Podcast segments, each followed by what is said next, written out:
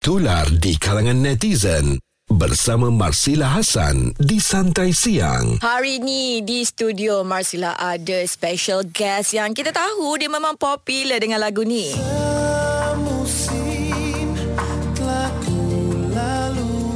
Alright, kita ada Marcel yang datang untuk mempromosikan konsertnya iaitu Marcel 2 Dekade yang bakal diadakan pada 9 Disember 2022 di ZEP KL.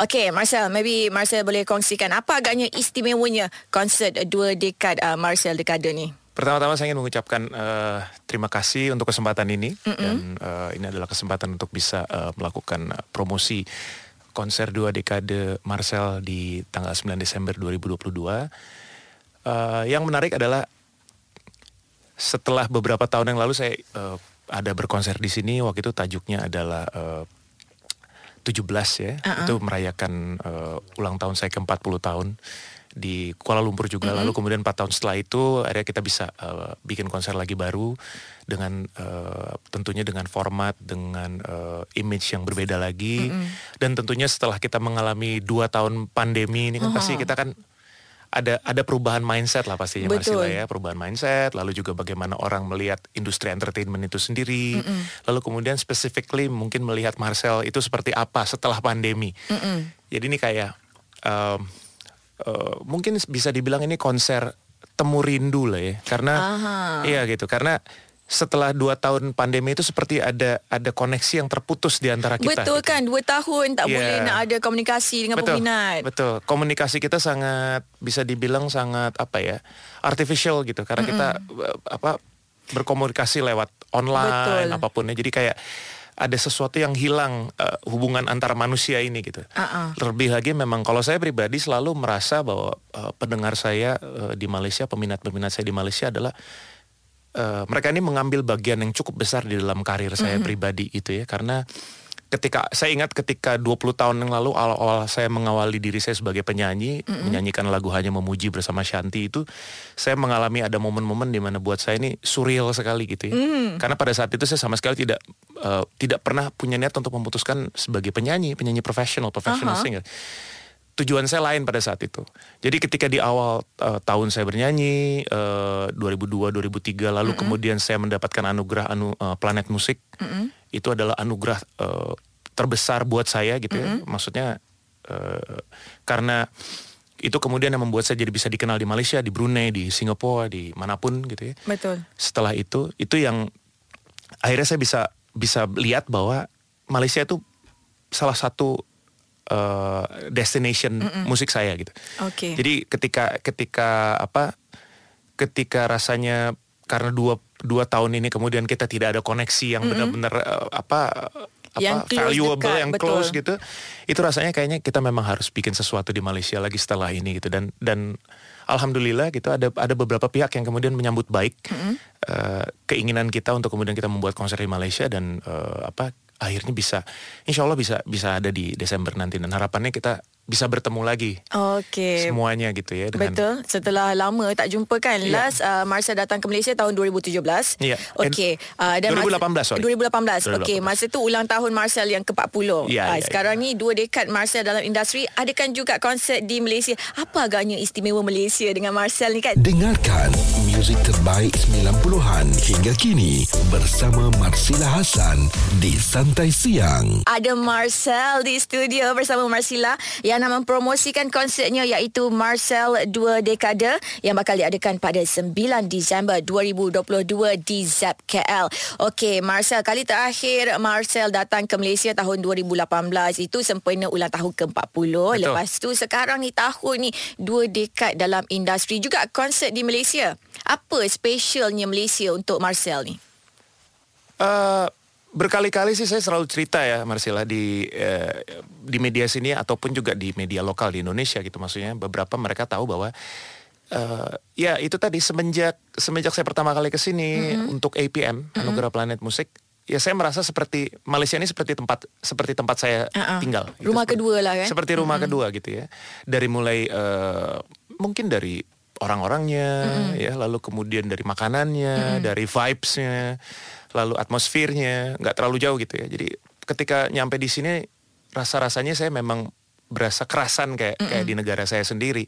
Ditambah lagi juga dengan dari dulu sampai sekarang tidak pernah ada uh, apa namanya review negatif terhadap musik saya gitu. Oke. Okay. Ya, sel mereka selalu uh, mensupport ya, mensupport uh -uh. uh, karya saya.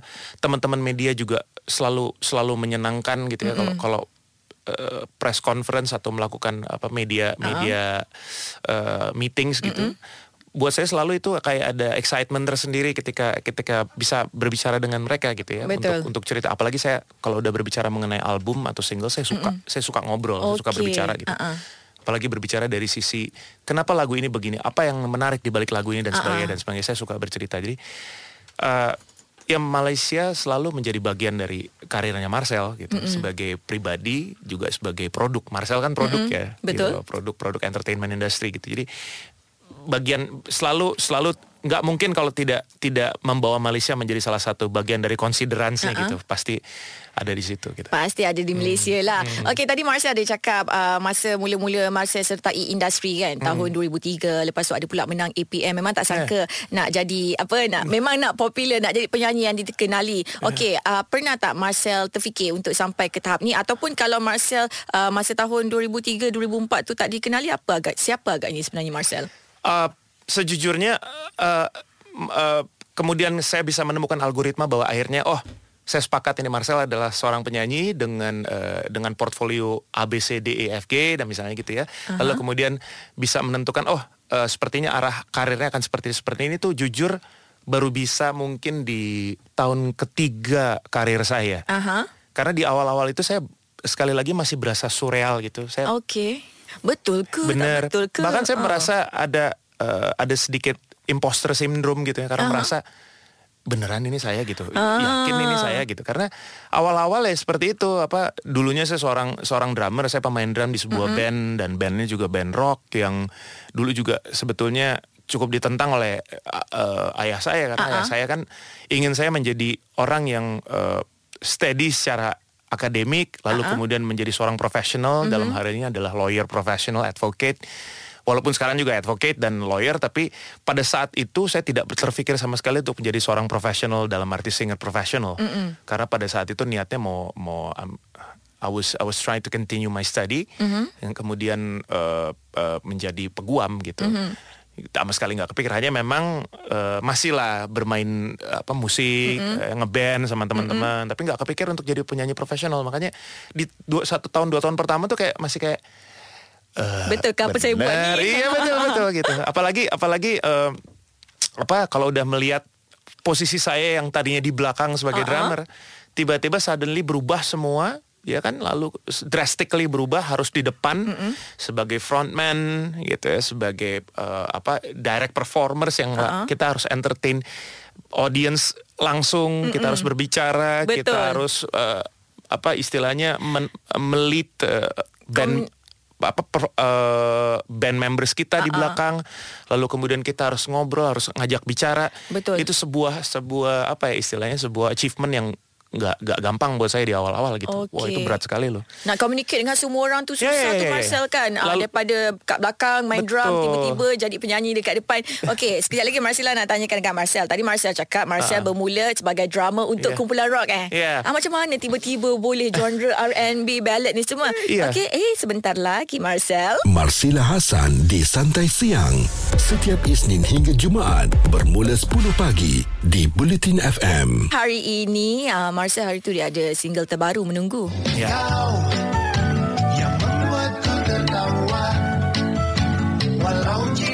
Okey, bila kita dengar lagu-lagu macam ni dan lagu-lagu Marcel yang lain kan, genre dia macam agak berbeza macam yang Marcel cakap tadi tu. Hmm. Mula-mula bermula sebagai seorang drama untuk kumpulan rock. Yeah. Ah, macam mana boleh beralih kepada ballad, R&B ni semua Marcel?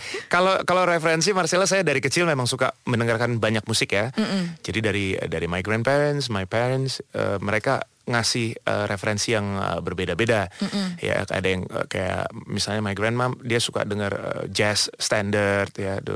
Terus my grandpa, my grandpa dia penyuka musik-musik uh, musik-musik Jawa Okey. uh, dari Jawa kan. Lalu kemudian dia suka mendengarkan uh, wayang-wayang shadow puppets ya. Uh-uh. Kita dia suka dengar tuh jam-jam jam-jam subuh sebelum sholat subuh didengerin. Oh, sampai pagi. dulu Ya, lah. pagi.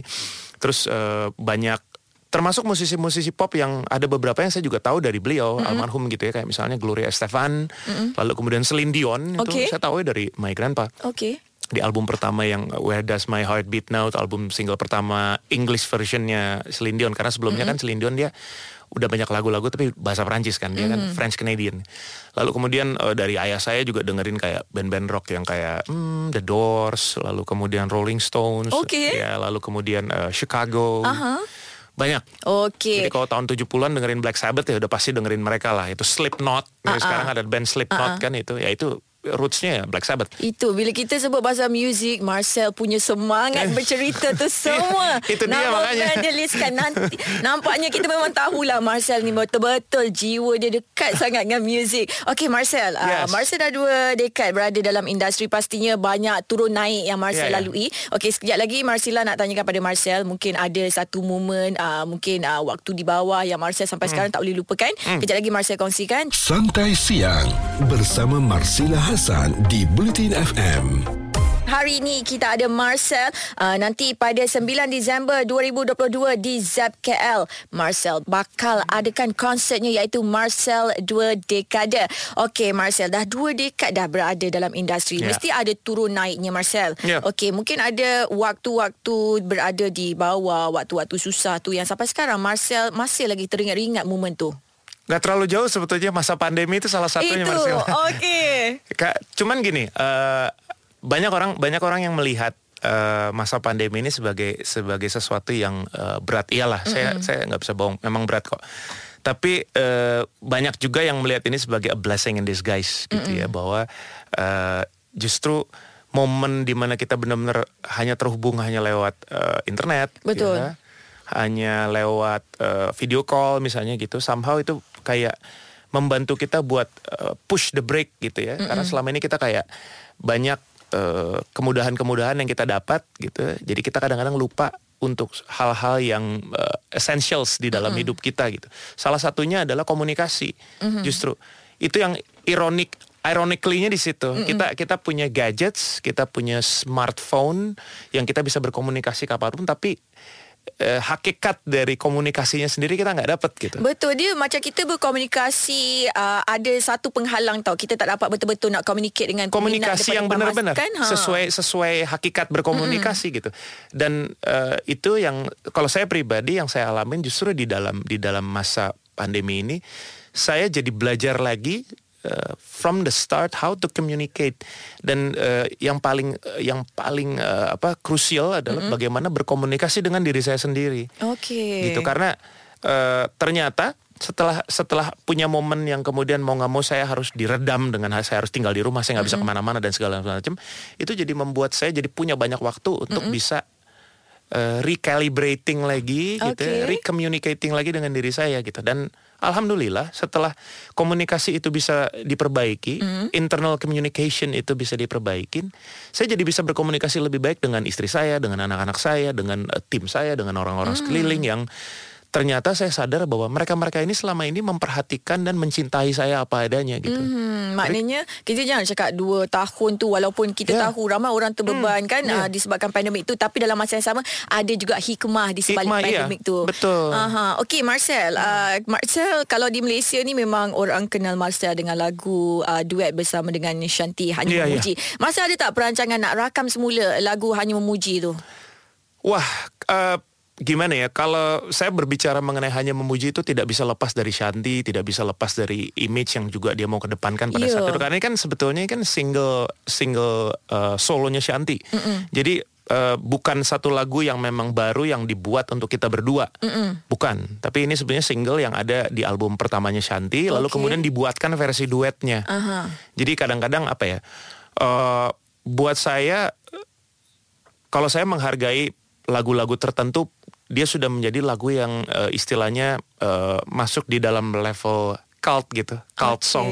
Jadi lagu yang kayaknya kalau kita ubah-ubah tuh kayak dosa gitu. Kita kita berdosa gitu. Ah, Tak boleh ubah langsung jangan, jangan, jangan, jangan. Dan itu pun juga eh, apa saya selalu berusaha untuk menggunakan pola mindset itu Ah. untuk kalau misalnya saya mengaransemen lagu-lagu saya untuk eh, misalnya untuk show misalnya Ah. Marcella karena gi- seperti seperti di di eh, beberapa kali saya eh, pang- panggung gitu ya. Karena pada akhirnya saya ngelihat Marcel ini sebagai produk dia bukan hanya penyanyi gitu. Okey. Tapi dia juga sadar bahwa penggemar-penggemar dia adalah juga mereka-mereka yang suka nyanyi. Betul. Ya, jadi kadang-kadang datang ke konser saya tuh bukan mau lihat saya, tapi mereka mau nyanyi. Mau nyanyi saja. Dan dan mereka hanya hanya hanya pengen denger itu keluar dari yang aslinya nyanyi Aha. gitu.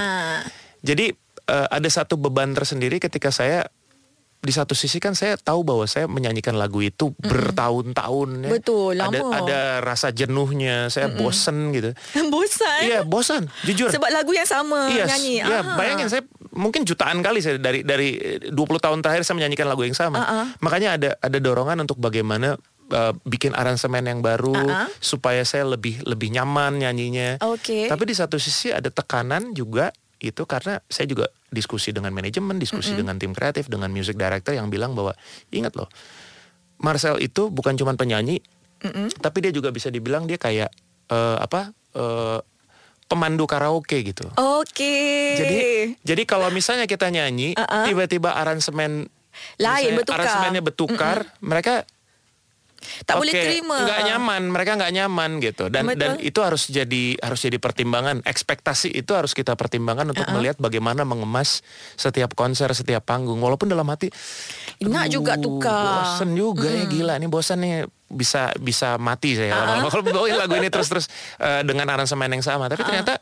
ya itu harus jadi bahan pertimbangan. Dan yang Betul. dan yang menarik adalah di, ini dari dari dari algoritma yang kita berhasil kumpulkan dari tim research and developmentnya kita lah gitu ya bahwa di Malaysia di Malaysia ini terutama yang unik itu mereka eh, suka dengan lagu-lagu saya yang bahkan bukan lagu-lagu yang hits gitu Aha, betul. jadi itu jadi pertimbangan untuk wah ini seru juga ya gitu saya membawakan lagu yang bisa dibilang mungkin selama 20 tahun nggak pernah saya bawain Uh-uh. karena ya di dalam album kan pasti ada lagu yang di, Ada diutamakan lagu betul. Uh-uh. ya. Nah lagu-lagu yang lain jadi seolah-olah jadi kayak dianaktirikan gitu. betul. Tapi ternyata dari anak-anak tiri itu ternyata ada yang ganteng, ada yang lucu gitu.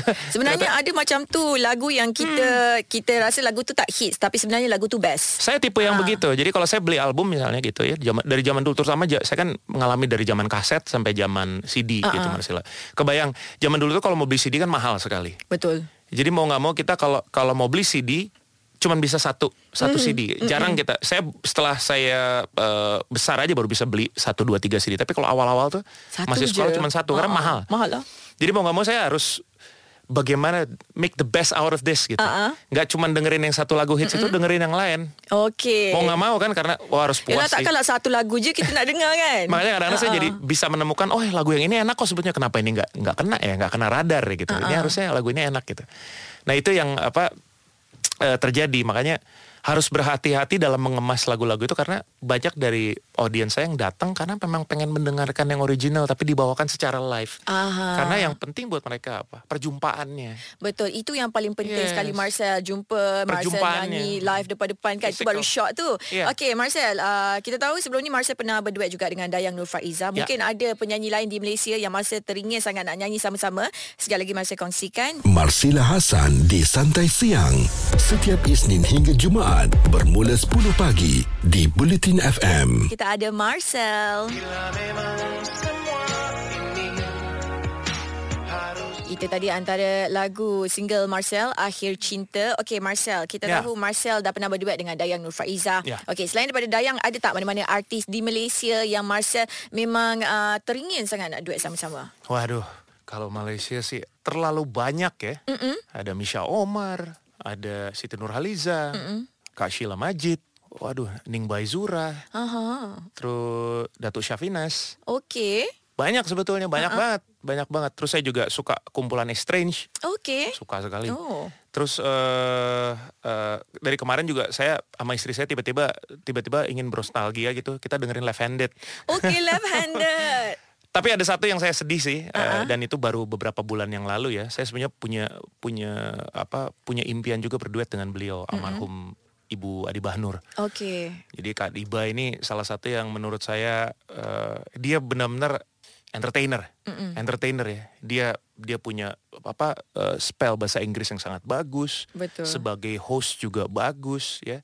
Lalu kalau ngobrol pun sangat intelligent gitu. Mm-mm. Kayak dia tuh kayak banyak referensi di kepala dia.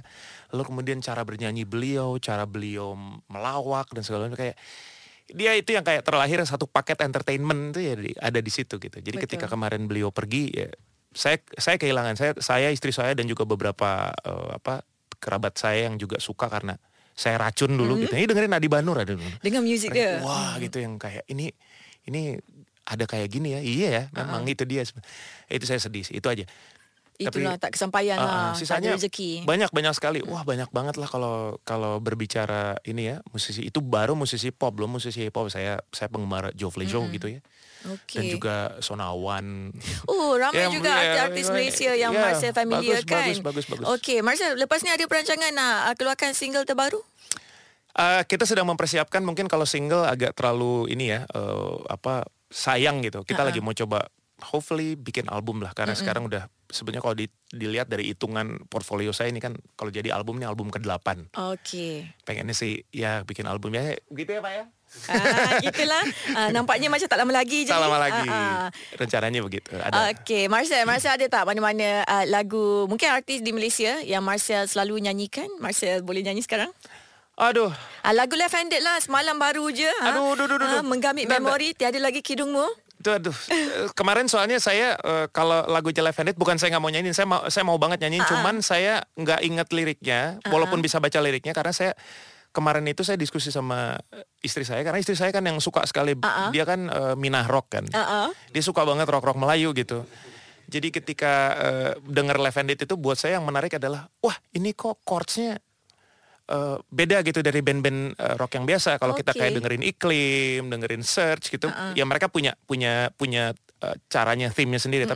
Tapi buat saya ini Left Handed lain lain sendiri menurut saya untuk terutama lagu itu. Aduh saya lupa judulnya apa ya. Kalau kalau saya sih kemarin sempat ini apa kalau di album saya saya membawakan lagu ini dari dari kumpulan search ya. Oke. Okay. Jadi uh, apa memang ini lagu yang ya, memang. saya uh, saya saya suka dan akhirnya saya bisa bawakan gitu dengan dengan dengan dengan gagah berani gitu ya. Wah, gagah berani gitu. Sebentar. Oke, bisa. Yang lagunya kayak gitu. Garis idamanku, hanya engkaulah satu, hadirlah dalam mimpi-mimpiku. Rosana, Kau garis idamanku itu lagu itu. Oh. Lagunya sih sebetulnya rock banget. Oke. Okay. Tapi tapi kemarin ini saya itu juga yang sebetulnya milih istri uh -uh. saya. Okay. Jadi saya lagi browsing waktu itu saya belum lagi belum uh, belum bikin album This Is Not Jazz. Uh -uh. Ya waktu itu saya cuma kepikir uh, dua-duanya ini dipilih yang satu dipilih istri saya, yang satu uh -uh. lagi dipilih oleh ibu mertua saya. Jadi ibu okay. mertua saya waktu itu ngomong kamu pernah dengar lagu Putri Remaja nggak? Mm -mm. Itu dari tahun 1953 tuh, lagu mm -mm. Melayu tuh. Coba mm -mm. kamu dengerin. Pas denger, wah ini bagus nih, menarik. Langsung di kepala saya kebayang gitu uh -uh. kan. Langsung saya ngobrol sama music director saya waktu itu, Irsa, mm -hmm. Irsa Destiwi. Langsung dia pikir, wah nanti kita bikin kayak sedikit hip hop New Orleans, apa bebop New Orleans gitu. Oh, yeah. Akhirnya dibikin jadilah musiknya bebop. Jadi ada di album saya di This Is Not Jazz. Lalu kemudian cari apa lagi ya? Hmm, nyari, nyari, nyari, nyari. Search. Tapi kalau search yang biasa kan uh, Fantasia Bulan Madu kayak gitu kan ya uh, uh, biasa. Lagu-lagu biasa itu kan. Tiba-tiba coba, eh saya suka lagu ini, kamu dengerin deh, Ro, uh, Rosana, Rosana. Mm -mm. Kebetulan sama sama bibi kami, salah satu uh, uh. bibi dari istri saya, Bi, Bi Rosana mm -hmm. namanya. coba Rosana dengerin. Eh, da da da da da, musiknya kan rocky uh, uh. gitu. Wah ini dibikin dibikin slow ballad asik juga. Akhirnya jadi. Akhirnya jadilah uh, lagu Rosana. Iya. Okay. Jadi kalau denger This Is Not Jazz ada dua lagu itu. Okey. Seronok hari ini bersembang dengan Marcel. Rasa macam banyak lagi kita nak tanya dekat Marcel. Tapi nampaknya kita cukup masa Marcel. Yeah. Tak apa. Lain kali datang lagi tahu. Pasti. Karena Marcel pasti harus ketemu dengan Marcella. Ya bisa. Pasti itu. Yang pentingnya nanti uh, korang semua jangan uh, jangan lupa datang 9 Disember yes. 2022 22. di ZKL. Yeah. Akan ada konsert Marcel 2 Dekade. Yeah. Terima kasih banyak-banyak Marcel. Sama-sama Marcella. Terima kasih banyak. Okay. All the best untuk konsert tu nanti. Thank you. Gaya hidup dan info semasa. Biji-bijian dan juga kubis bunga itu boleh membantu mengelakkan masalah kuku yang rapuh. Bersama Marsila Hasan di Santai Siang. Bulletin FM.